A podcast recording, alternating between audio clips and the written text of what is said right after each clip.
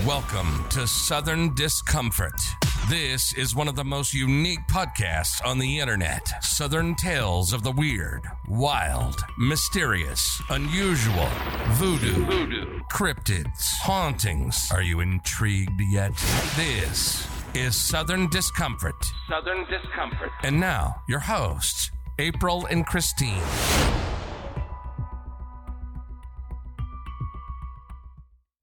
Hey, everybody. If you are new and this is your first time, then welcome. And if you are a repeat listener, then welcome back. Hey, everybody.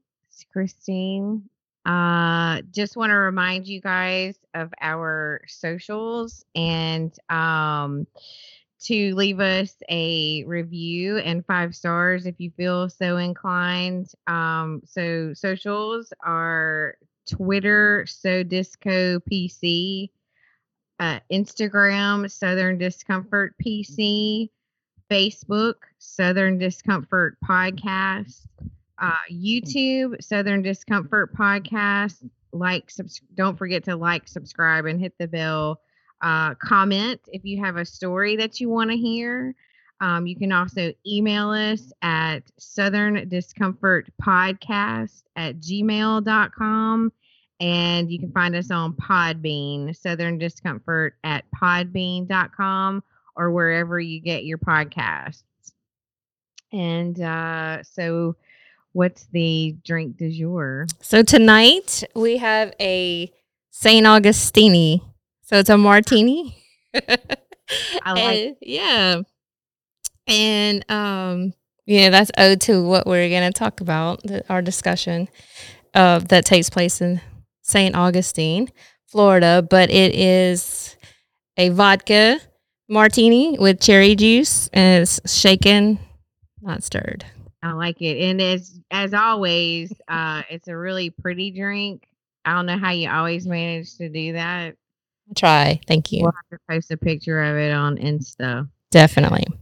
Uh, so yeah, this tonight I'm really excited because uh, if you listen to our previous episode um, about Athalia Ponsell Lindsley, um, then you know that it was a, uh fan suggestion, um, and we have uh, a very special treat for you tonight because she's actually in studio with us. Um. I'd like to introduce Kristen to everybody. Hi, everybody. This is a first. Yay. So we're uh, really excited about this. Uh, what we're going to do is essentially have a deeper dive uh, around the discussion, and um, we're not going to retell the story.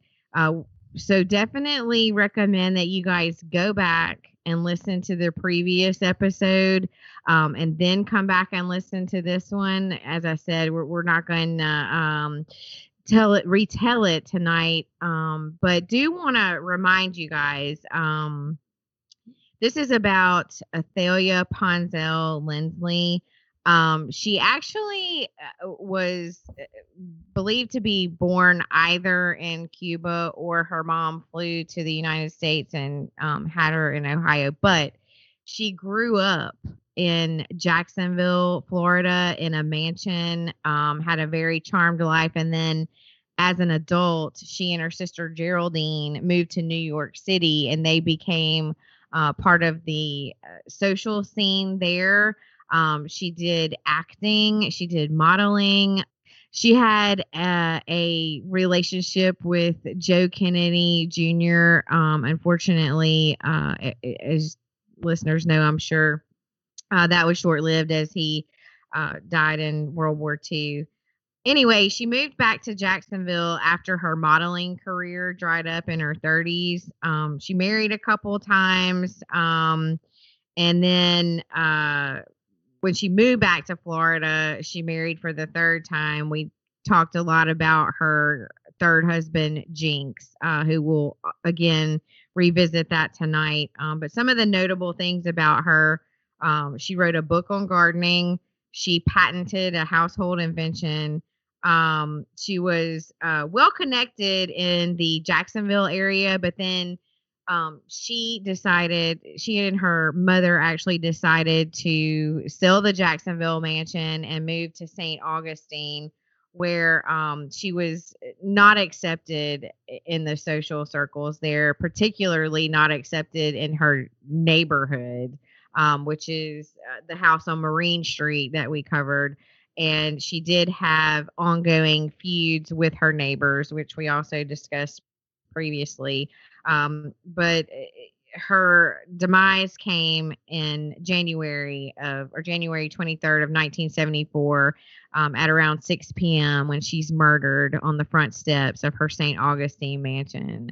Um, so definitely go back and listen to the first one. This episode will uh, make a lot more sense to you uh, if you do that. But again, super excited to have Kristen here, and um, I'm gonna pass the mic. We've got some things that uh, actually were not covered in the first episode that we want to uh, touch on. Um, so again, it's just going to be a discussion tonight, um, and uh, we're excited that you guys have tuned in. So thanks for joining us. Hi, everybody. Uh, my name's Kristen. I was actually born um, in Jacksonville, Florida, in 1983 and I moved to St. Augustine with my family, and I spent majority of my childhood in St. Augustine until my adult life, which brought me to New Orleans. Um, this story spoke to me um, listening to Christine's and April's podcast because my mother and I bonded over this story. This started out with the Bloody Sunset and St. Augustine book. Um, we were living in St. Augustine. I was seven when we moved there. Um, but this book came out in 1998. I think around like the early 2000s, it became another topic of conversation. It was brought back around. And my mom bought the book and told me that I would sh- I should read it. And so we read it together and then we became little investigators. And we drove by the house and we, you know, broke down the book. We were trying to figure out like how it could have possibly happened in broad daylight.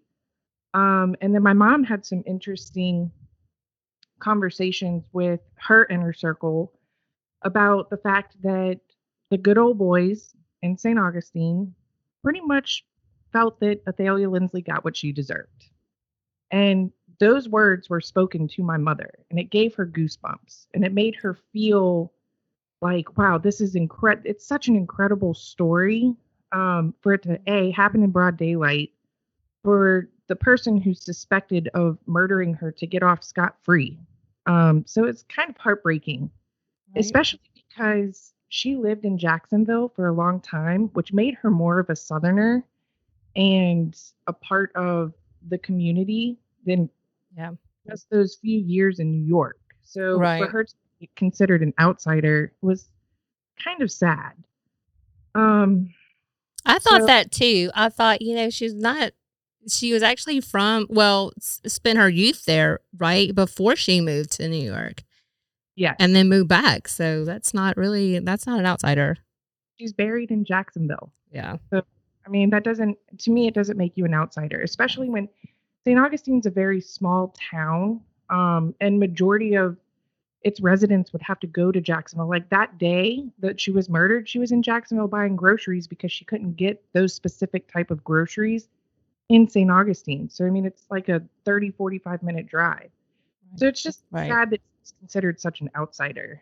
Um, so, one of the really most interesting things to me about this story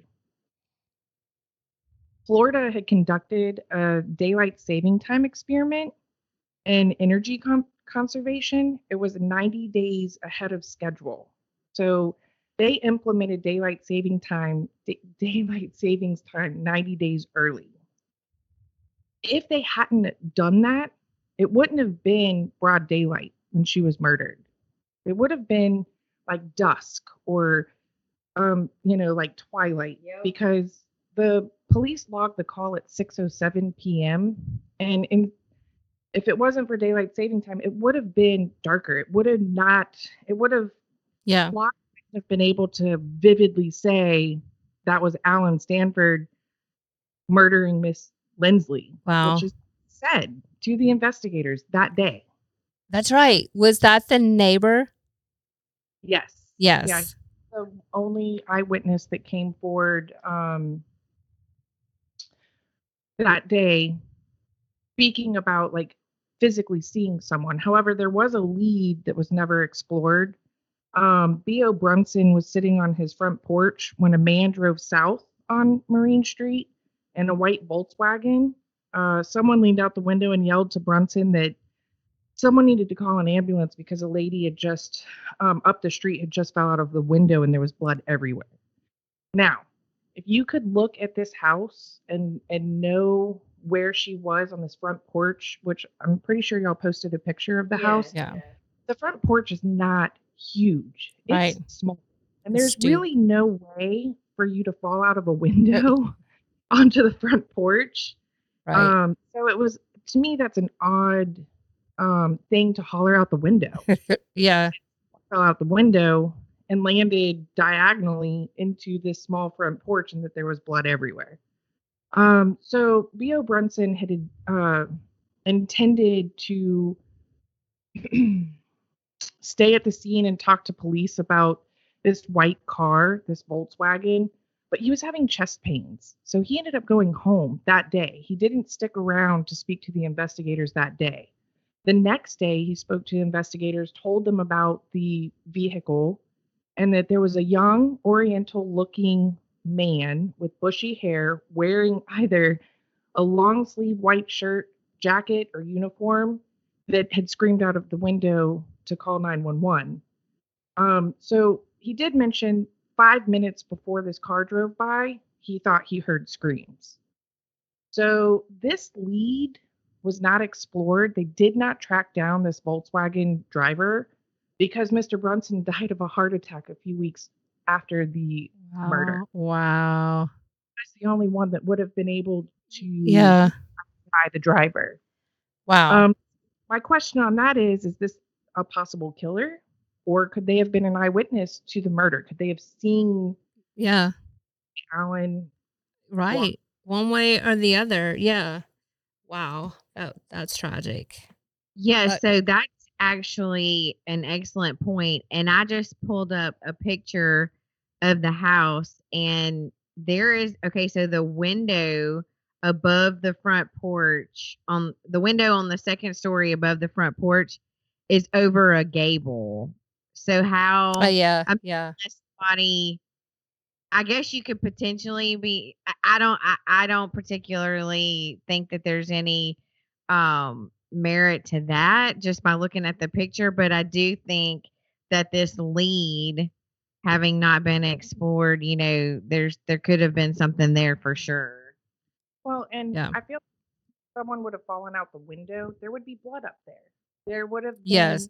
Now, granted, the crime scene was obliterated by the paramedics, by the police officers, because St. Augustine at the time did not have a crime scene investigation unit. They called mm-hmm. in the Jacksonville CSU later, but that was after the paramedics had already hosed off a lot of evidence. That's crazy. First thing they do is, oh, make sure you hose off all this blood. That's crazy. Yeah, I don't, and I don't understand that.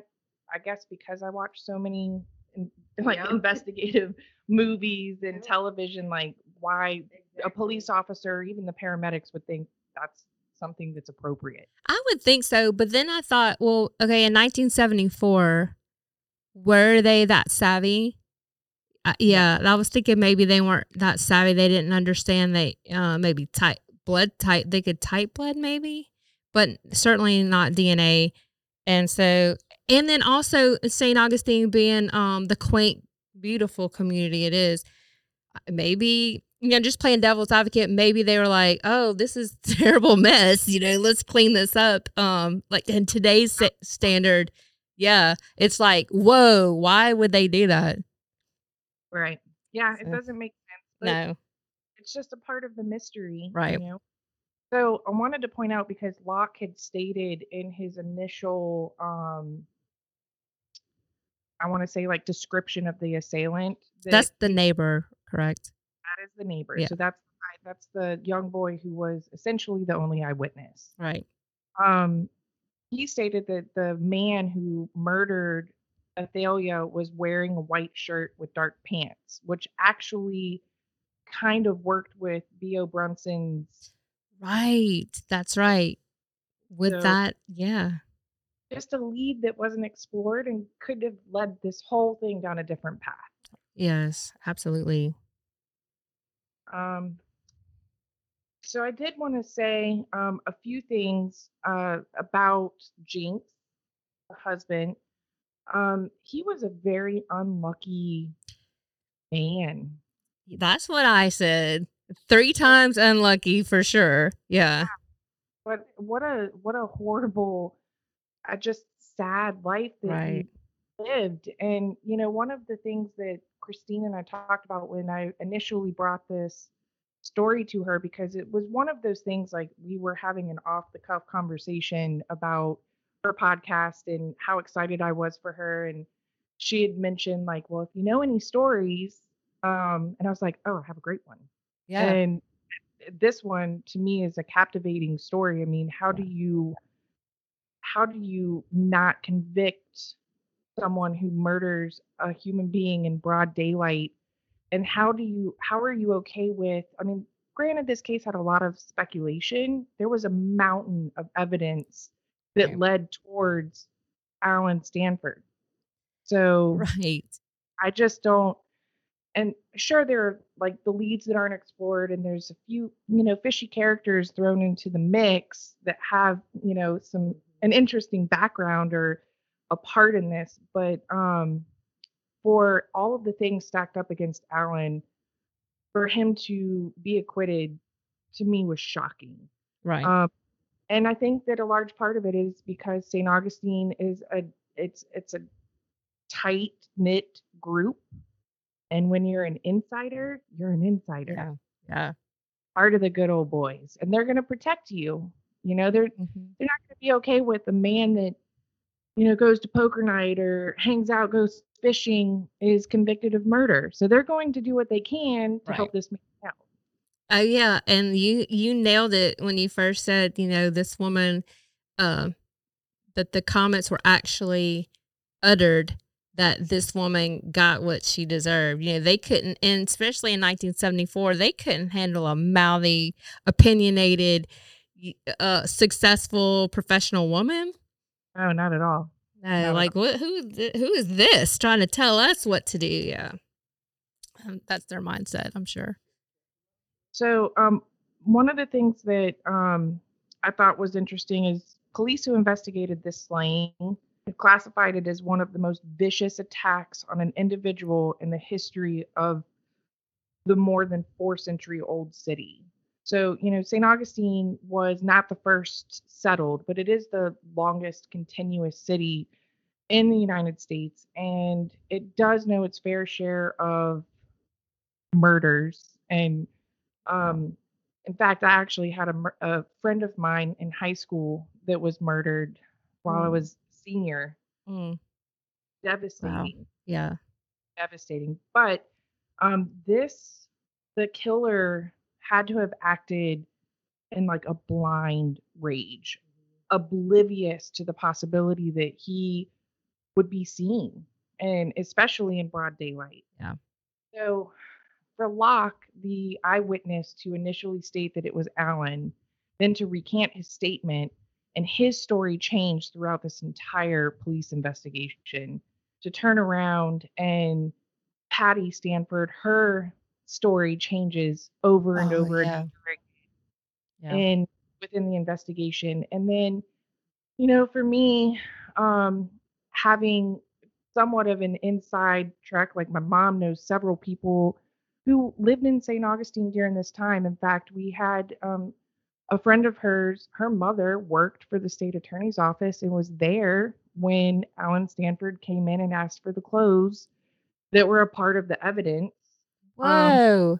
He asked for them back. okay. You can't do that. well, I guess he thought he could. Wow. So I know you have some questions about particular uh, suspects, but I wanted to um, touch on this. So what we really don't talk about is yes, Alan was acquitted, um, and he uh, essentially walked free from this. Um, so, post not guilty judgment, this is an interesting thing for me. Um, one of the jurors stated that they were hung up on the shoe size. Uh, the difference, which was a nine and a half D versus a 10C. So the nine and a half D was what was in evidence, and apparently what Alan was wearing at the trial was a 10C. They were hung up on this fact with all of the evidence, the mountain of evidence. Now, granted, they were given so many possibilities as to why Alan would do this. And they deliberated less than two hours. Wow. And one of the things that the juror was hung up on enough to where she went to the judge's house the next day after he was acquitted and told him that the shoe size was was what pretty much hung them up. Um, and it's only an eighth of an inch difference. Wow.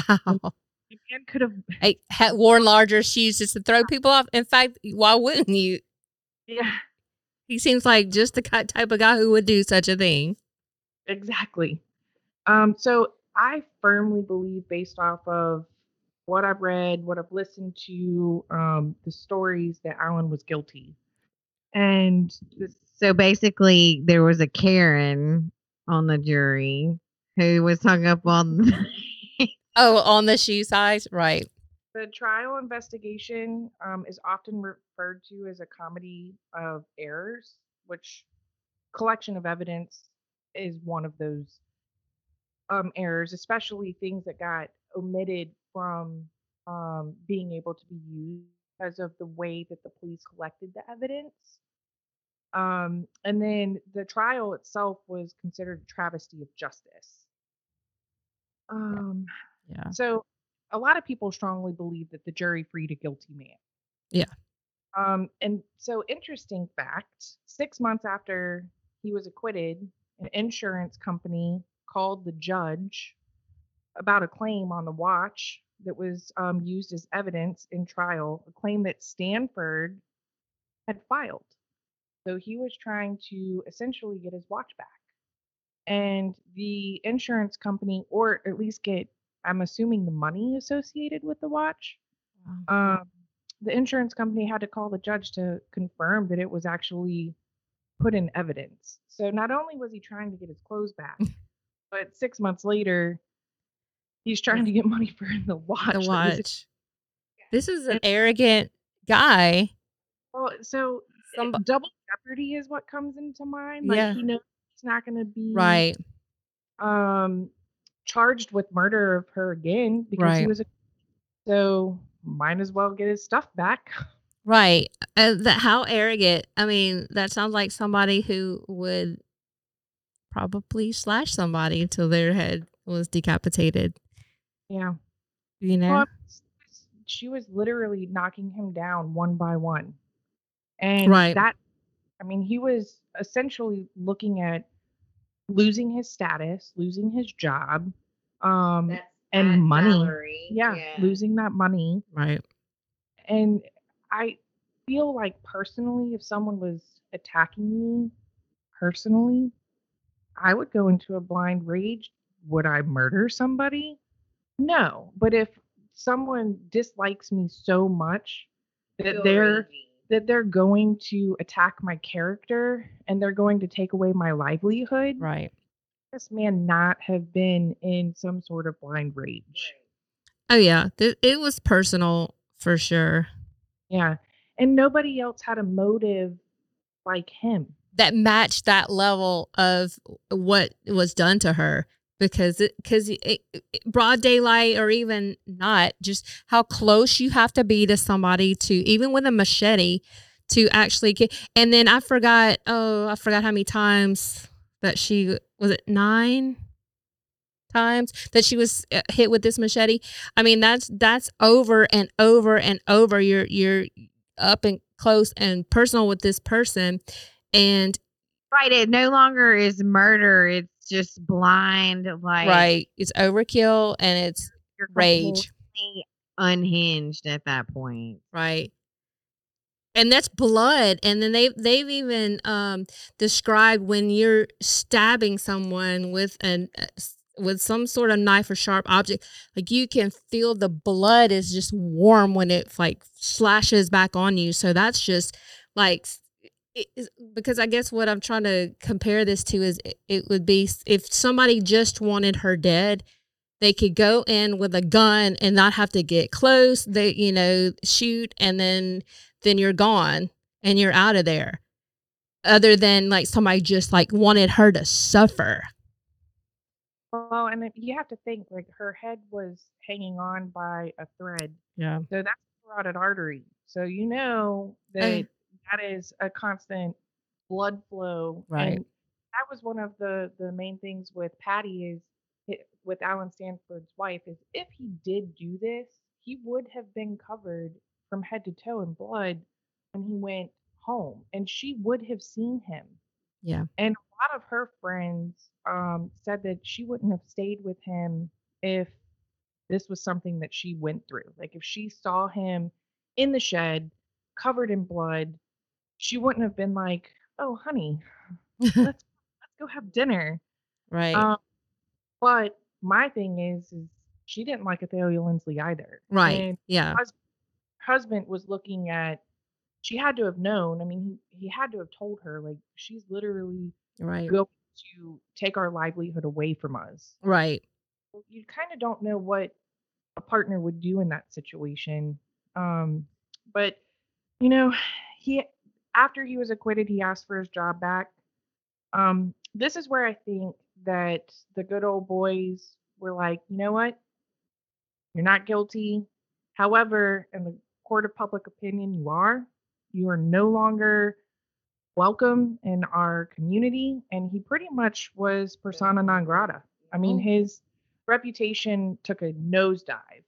And so they moved. They sold um, their house in 1975 and they moved to Miami. Just oh, I didn't realize that it was just the next year. Yeah, it was Oh. not long after the um after the after he was acquitted. Okay. Oh, He that's interesting. yeah, he couldn't get a job. Right. Um I do think that uh deep down the town knew he was guilty, but they weren't to convict one of their own because he was an insider and because he was so well connected. Because that's not just a stain on him, but it's a No. stain on all of the people that spent all of this money Right. to keep afloat during the trial because they believed that he was not guilty, not knowing the type of evidence that was mounted up against him. They're learning within the trial that this man's probably not not that great. Right. And then and too, they didn't like her anyway. The city, you know, the townsfolk. Admit that That- they were wrong. That they were, yeah, and that, putting him in that position. yeah, Yeah, it's just an interesting thing. Um, and you know, there are still people alive today that probably know what happened, and Oh, they're yeah. keeping silent. right. It, it, um, are y'all familiar with the um Buford Pusser case? I think that's how you say it. Um, he basically terrorized a town, and and then they he was killed in broad daylight, and then they like no one saw a thing. It's it kind of reminds me of that, yeah. But anyway, That's what it. That's what it feels like. Is that oh we got rid of this saw a thing. Right. We got rid of this person who was causing problems in St. Augustine, our quaint town that we got a good thing going here. You know, nobody else is causing any waves or anything like that. It, it, and it's, yeah, it's almost like, yeah, nothing to see here. He was acquitted. Let's get on with our, our normal lives. Yeah, they essentially out, ousted him because it was a town divided. I mean, the Yeah. Episcopal Church was pretty much divided amongst parishioners who thought that he was guilty versus the people who thought he was innocent and thought that Athalia deserved it. And I mean, Jinx and um, Athalia's best friend went to this church, but this church raised all of the money to help essentially acquit Yeah. the mur- the presumed murderer. right. Uh, But so karma to me, this is um a little bit of the tail end of what I wanted to say. Um, so they moved to Miami, and the rumors are that the two, um, Alan and Patty, separated. Um, which you know, when I was listening to the book and then reading Bloody Sunset and St. Augustine, and then listening to the newer book that came out, it does make sense because I mean that's a really bad year. You know, like Yeah. you go from having this wonderful life, um, it's picture perfect, to it being completely dismantled. And they called it the curse of Athalia because she was trying to get him out of his job, and in life she couldn't do it, but in her death, she pretty much dismantled him. Yes. So, um, that's a, li- a Mm. little bit of karmic payback. But uh, so they, the two of them, Alan and Patty, and their kids, they eventually um, settled in South Carolina. Patty died of lung cancer. Uh, but before she died, she created a, her own will separate from Alan, and she left all of her money, which was a significant amount of money, to her daughters. Nothing to Alan. Um, Wow. However, she did make a mistake, and she made him the executor of her estate. So he had control. I guess the youngest daughter was still in her teens, so he had control of the money. The oldest daughter um, started noticing that a lot of the money was being like that first year of him having control of this estate. Um, a lot of money was being spent, and there were no receipts to back up what he was doing. So he's essentially stealing from his children Wow. The oldest daughter, who her story on the stand changed quite a bit, um, because there was speculation that the oldest daughter, Patty, and I mean the oldest daughter and then the wife both saw Stanford covered in blood, and they essentially covered covered it up for him. Um, Patricia is the oldest daughter. She went to battle with Alan in court, and they essentially settled out of um, out of court Yeah, it wasn't like an official conviction, but everybody, everybody, well, I don't want to say everybody, but like you said, you know, Mhm. it split. Right. I just um I guess maybe I'll just not really a question, but I'll just go over some thoughts that I had initially. Uh, uh, Jinx looked pretty good as a suspect, and um, because the whole blood trail that that led up to the led up to the neighbor's house, I thought you know because and then two they had some problems in their marriage. I mean, who doesn't? But um, that was pointed out. Um, I know some people made something of the fact that they didn't live together, but then also that was probably not a big deal. Well, Maybe were- Today's were- standards. Yeah, they were working on selling, um, I believe, her house, so they could live together. Right. Do, as far as he goes, there were so many witnesses to when they parted ways at his office for her to run home, for him to essentially, they were cooking dinner at his house. Yeah. Okay. um there was too many witnesses because he stopped at a pharmacy and he crossed the bridge of lions to um we call the island but it's not that far it's it's really just over the matanzas bay um it's Yeah. not it's probably like a i want to say like maybe a seven minute drive and i can't remember exactly what they um documented as far as how long it would have taken him to get from his house actually from the pharmacy to her house to his house to when the phone rang and Yeah. they were saying, to come your wife's been murdered or there's this horrible scene however jinx before he left his house before he went to Athalia Lindsley's house he called his lawyer Oh, I didn't know that. Okay. so and his um lawyer met him there the two of them Whoa. met in a minute. Okay. so that was suspicious and i think that that's what part of what made him a suspect Right. but there, the timing um as far as from point a to point b as well as the two investigators that were going to speak to athalia that day about alan stanford they had just passed in front of I believe in front of her house right before she arrived um and they were not planning on interviewing her they just wanted to know where they were going the next day Oh. um, I think that they would have seen uh, Jinx if he would have driven up on it. It's just not a big street, so Yeah. you'd be able to see cars. Like Yeah. you had to have parked and walked to not have been seen. Okay. Yeah, that was um I didn't know about that the lawyer. I just thought that I just and this is before Stanford started looking really good as a suspect for me. I thought, okay, if you wanted to take an opportunity to say get rid of your spouse, your uh his wife, you and you know that he has this big beef with the neighbor, you could lead the trail. But of course, I to me though, I don't think that that how it was described, the problems in their marriage matched the level of violence and violence in the uh you know the being hacked by machete to where you're almost decapitated. Yeah, you'd have to think what changes from being dropped off at the um at her car at the office could trigger him into a blind rage right. just follow her home.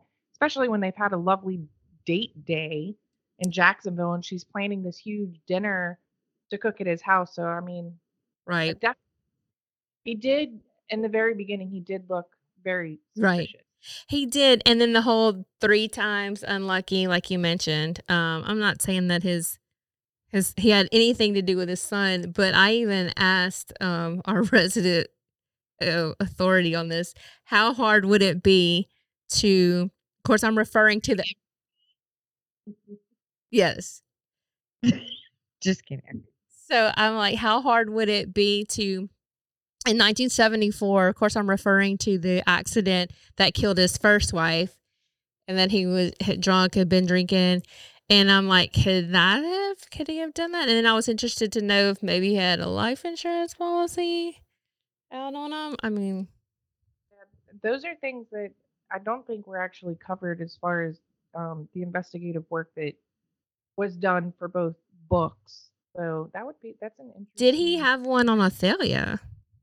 Yeah, I I don't ever recall that being mentioned. I'll have to ask an insider and see. okay, um, because uh, because that was the other thing I thought maybe he's an opportunist.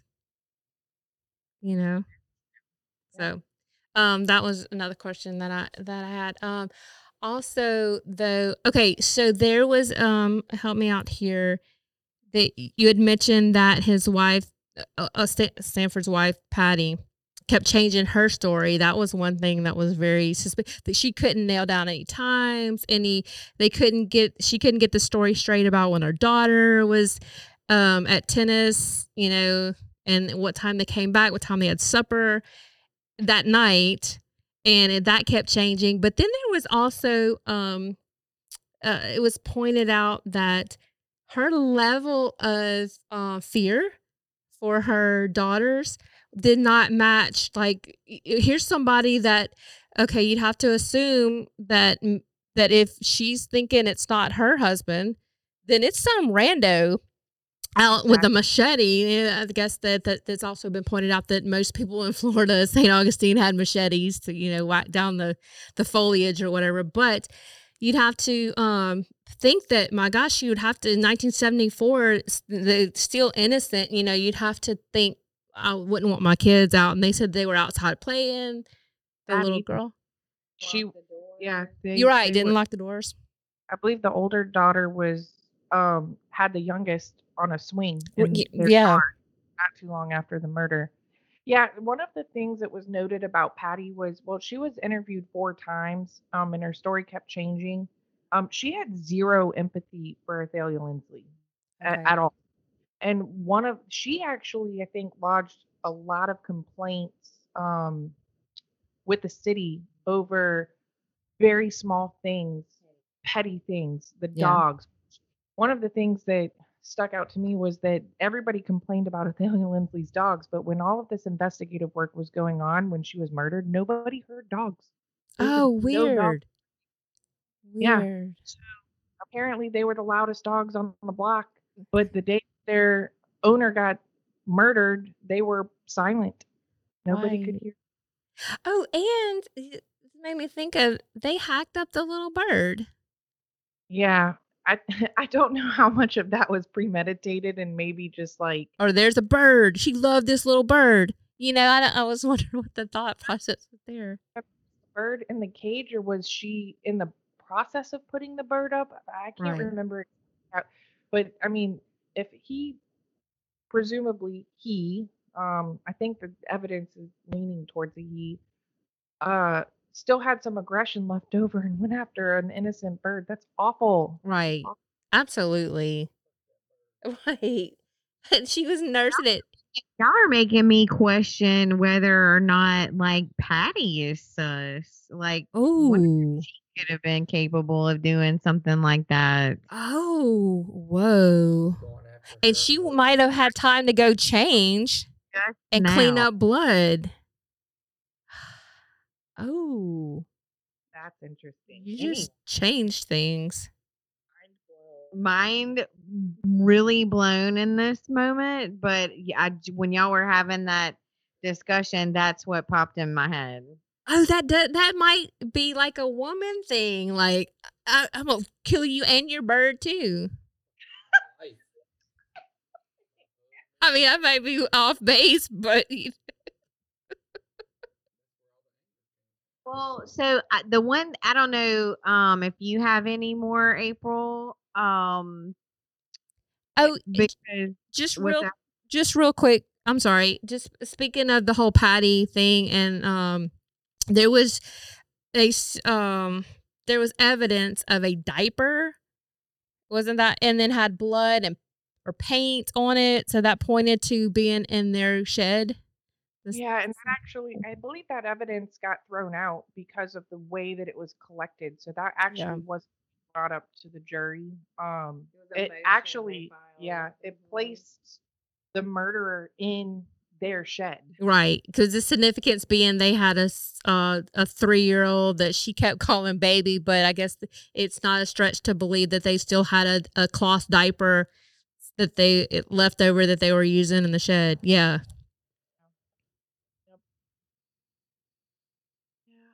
and then the other um suspect was the guy who found the who cle- who collected the award, the reward, not an award, the reward. You get an award for collecting the most evidence. the award for the the most evidence. But I don't really have any notes on him, but in my mind, what I think is for him to have known exactly where to go and look is perhaps he traveled that area a lot and happened to witness somebody dumping things, but wasn't going to um, essentially rat them out because he was a part of the inner circle Right. as well. Um, but I do think that as far as an opportunist goes, when there was a reward, he was like, "Oh, I know where that stuff is. I'm gonna go get it." Right. And then I think it was implied in the book, at least that's the way I took it, was that the day that they were so really weird what they were already having the trial and it was the day that they um announced the reward. He found it. He's like, "Oh, look what I found." It's almost like it was ready to go.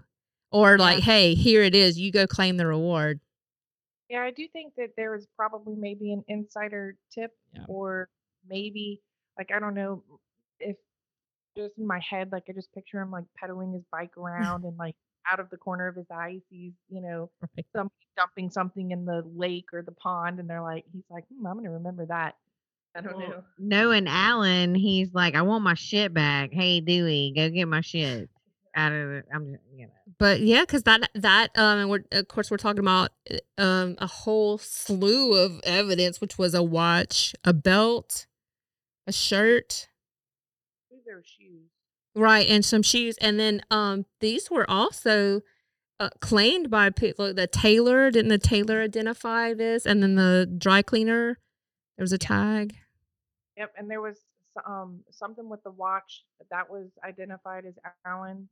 A jeweler Um, i think he identified yeah. that this is crazy all the like you said all the mounting evidence that just pointed to alan But the juror thought it was important enough to point out that what hung them up was an eighth of an inch in the shoe size. right Th- they have to overlook all that other coincidental thing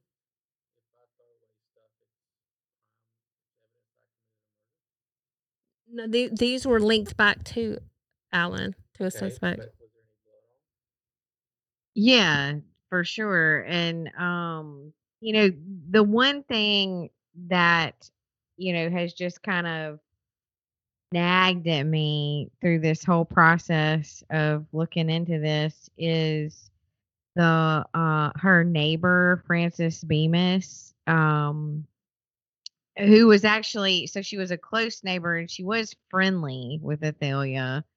Well, the same year in November of 1974, she's found murdered a block and a half from her house, and she's bl- was bludgeoned. Uh, I- I guess uh, her skull was smashed with a concrete block, and that murder went unsolved. And there was some speculation or reports that um, she had been um, collecting or had collected information and that she was planning to write a book or publish some sort of piece on what happened to Athalia.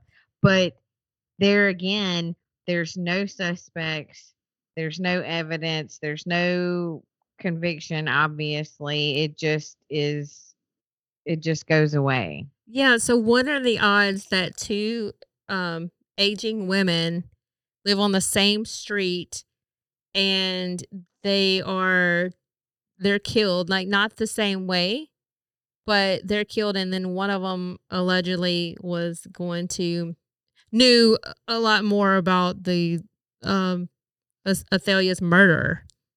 Like that's crazy.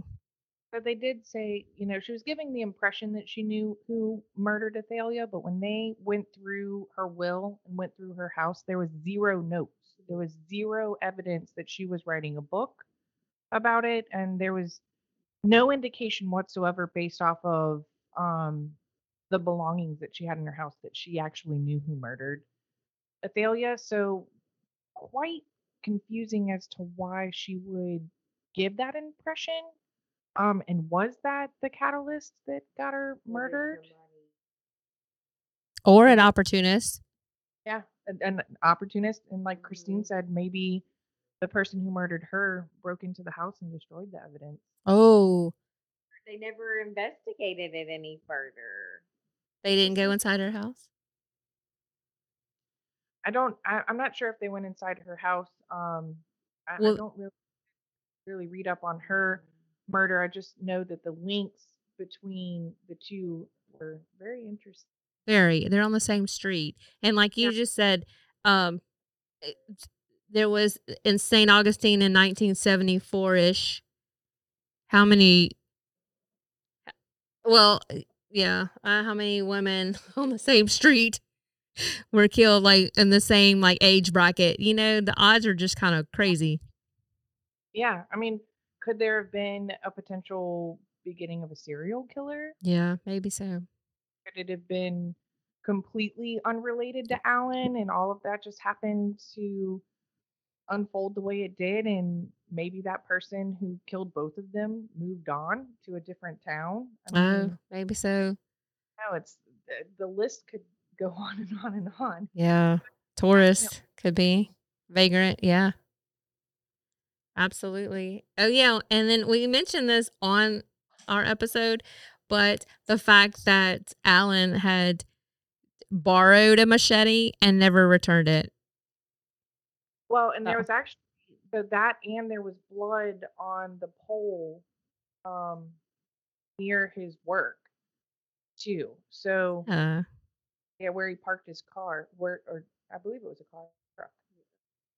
Can't remember either. which I was trying to figure out how, if that was him and related to Athalia's murder, how did that fit in? Like that was just something maybe he put us touch the sign in some capacity. So supposedly he went back to the office because he forgot something, or he went a a, pro, a protractor. to get a protractor. which is uh, I don't know about 1974, but okay, what? Maybe he got out of his vehicle and still had blood on his hand and touched the the pole. Yeah, Um, I, I'm not sure, but I mean, there was just so many things that just don't. right, right. That don't add up, but It's like make sure I got I gotta have my protractor. I can't it can't wait into the morning, honey. I gotta go get my protractor. I gotta listen, babe. I I gotta go back to the office. I forgot my protractor. And then he went searching and searching and searching for an alibi, somebody in that area to claim that they saw him going back to the office to get the protractor. And they never So- materialized. And they ne- he couldn't find anybody that Oh, said that they saw him. But he's saying he's there and there's blood right mm-hmm. there. where Yeah. he parked the D- car, so- right, right. And it- it- to your point, Jinx had many people who alibied him, and he was just going back to his house to have dinner. Yep. Yeah. Yeah, in fact, if he wouldn't have stopped at that pharmacy, I don't think um I think it would have been a different story. He had several that's people who saw him at the pharmacy. So Right. And that that is true. That sounds like somebody who has no idea that his wife's being murdered. Yeah. So, yeah. I, okay. So I'm still leaning toward Alan. I say Patty. I don't I like that though. I like that a lot. Good job, Christine. I agree. Good job. Hey, it, you guys gave me the idea, so I'm just going with it. I don't know. I I just wow. Because you know that sounds like a woman thing now. Just to get Well, so that's I- emotional. Of When you said that, you know, you were you were describing like, you know, F your uh, bird. Yeah. Like just so and I was like, the light bulb went off in my head, so I'm Like- running with it. that sounds like an emotional woman. No, you're you're probably right. I like it. Okay. Yeah. Well, um, once again, you know, I just want to say thank you to Kristen. Um, you know, first and foremost for uh sharing the idea with us, but now definitely coming on and um, you know, sharing your knowledge about it. And uh, you know, this is a first for the show, so we're honored and thank you. Yes, Well, thank you. It was um very exciting. I was super nervous at the beginning. I'm sure you could tell in my voice, but That's normal, yeah. You did great. Thank you. Thanks everybody for listening. We'll be back with our regularly scheduled program. Thank you. Go back to what you were doing. Absolutely nothing. Who me? Who? What you got? A, you got you shit. You got feathers and you shit out your butthole in a tree. What? Are you, what are you an owl? Who me? Finally get to meet my brother. Right. Have you do you didn't warn her? Sounds like our mom. When are we gonna have another one? um, whenever we Christy at first she was like, let's do it every week. We're gonna do every week because I get mad when my favorite podcast, you know, have to wait two weeks. Now we're lucky if we do it once a month.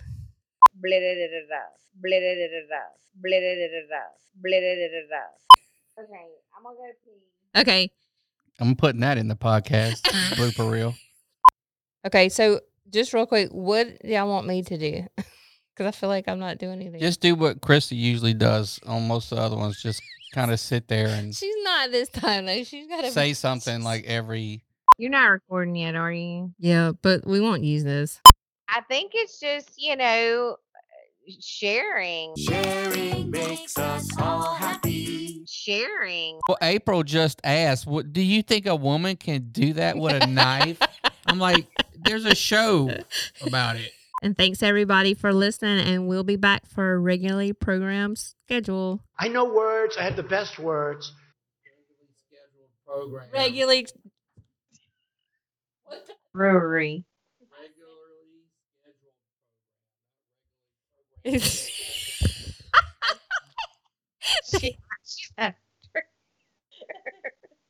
Be back for our next regularly programmed schedule. It didn't even sound weird to me at all. Not weird. Anyway, I- like, yeah, that's right. We will. it was just words. They just weren't in the right order. Stupid. You've been listening to Southern Discomfort with April and Christine. As you can tell, this is one of the most unique podcasts on the internet. So we want you to be able to reach out to us. Send emails to Southern Discomfort Podcast at gmail.com, on Facebook at Southern Discomfort Podcast, and on Instagram at Southern Discomfort PC. And for shows, visit southerndiscomfort.podbean.com. And this podcast can be found anywhere you get your podcasts. Till next time, keep one eye open because you never know what you might see. This is Southern Discomfort signing off.